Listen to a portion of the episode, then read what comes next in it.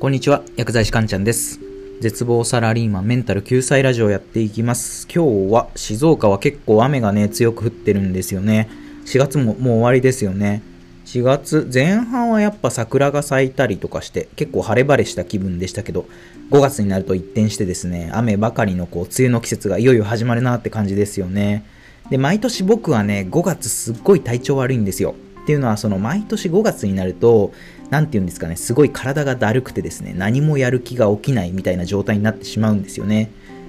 まあ5月病なんていう言葉もあるくらいですからね皆さんも5月は体調に気をつけてお過ごしください。まあまだ4月ですけどね。で今日も、えー早速ラジオを撮っていくんですけども、えー今日はですねアウトプットについてお話をしていこうかなと思います、えーアウトプットが大事だとかよく言うじゃないですか。まあそれこそインプットよりアウトプットだとかインプットとアウトプットの割合は3対7がベストとかまあ、要はそのインプットよりアウトプットにフォーカスしましょうねみたいなそういった内容ツイッターとかでもよく見かけますよね。なんかアウトプット大事みたいなツイート、まあ、ただですね僕思うのがここ結構落とし穴あるなーっていうふうに思うんですよ。っていうのはそのアウトプットばかり意識してしまうことでかえってそのマイナスに働いてしまうケースっていうのがあると思うんですよねそこで今回はアウトプットが大事について思うことというテーマでお話をしていきます。アウトプットを意識しすぎることの弊害とは何か、また具体的にはどういったアクションを取っていけばいいのか、ぜひ参考にしてみてください。ということで、早速今日のテーマの結論ですね。アウトプットが大事について思うこと。これはですね、アウトプットを意識しすぎると、得られない知識があるよっていうことですね。アウトプットを意識しすぎると得られない知識っていうのがあるよっていうこと。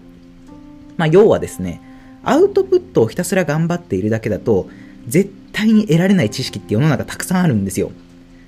で、その理由はですね、比較的深い知識を得る場合っていうのは、ある程度考える時間っていうのが必要だからなんですね。深い知識を得るためには考える時間を取らなければいけない。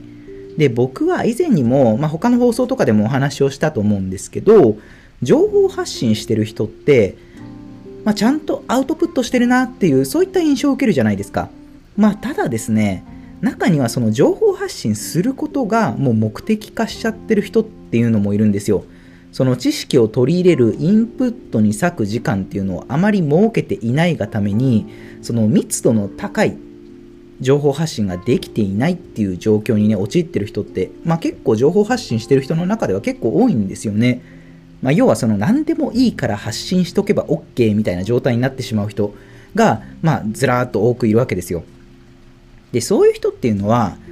アウトプットが大事だからってみんな口を揃えて言うんですよ。アウトプットが大事なんだよ。とにかく情報発信しなきゃっていう、そういうふうにみんな言うんですけど、やっぱアウトプットしてるだけだと、絶対に出会えない知識ってあるんですよ。まあ、例えばですね、そうですね、じゃあ三角関数の微分積分ってアウトプットしてるだけでできるようになるかっつったら絶対できないですよね。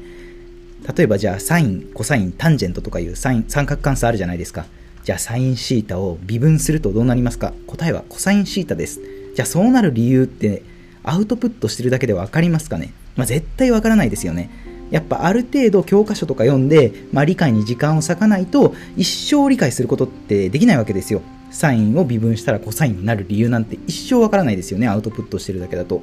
で、じゃあ私たちは、うん、どうしていけばいいかっていうことなんですけれども、これはアウトプットを前提とした圧倒的なインプット時間を設けるってことですね。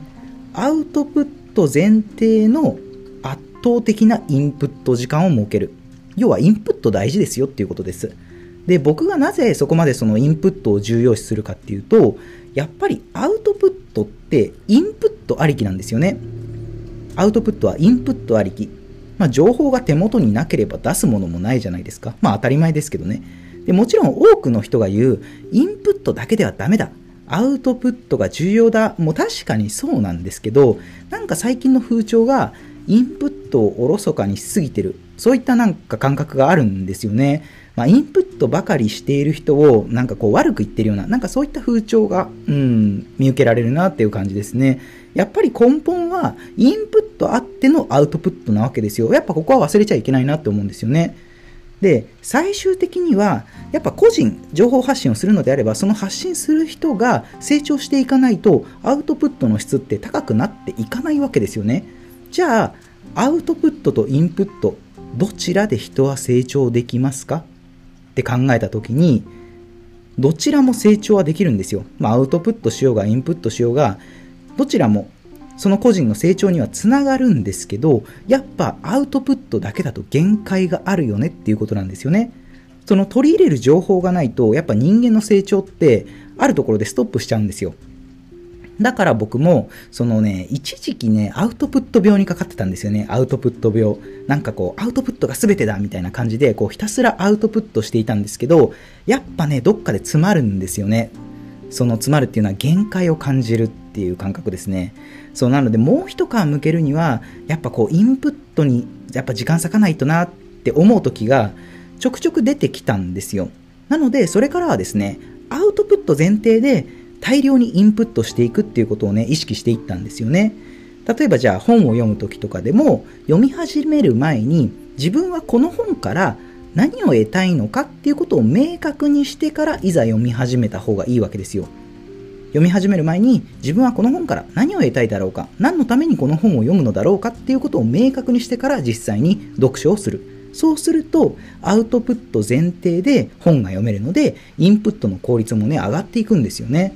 そうなので、まあ、結論的にはですねアウトプットインプットどっちが大事とかではなくて、まあ、両輪ですよね。両輪。どちらもなくてはいけないんですよ。どちらも必要不可欠なんですよね。アウトプットもインプットも。なので皆さんもアウトプットが大事云々ではなくて、どちらも重要視していきましょう。で、アウトプット前提で圧倒的なインプットをしていきましょうっていう、今日はそういったお話でした。では最後、まとめですね。えー、今日のテーマで、アウトプットが大事について思うこと。これは、アウトプットを意識しすぎると、得られない知識がありますよっていうことをお話ししました。で、具体的なアクションプランは、アウトプット前提の圧倒的なインプット時間を設けましょうということです。要はインプットも大事にしましょうねっていう今日はそういったお話でした。では今回の内容は以上になります。いかがだったでしょうか？あなたの人生がグッドライフになりますように薬剤師かんちゃんでした。では皆さんまた次回もお会いしましょう。さようなら。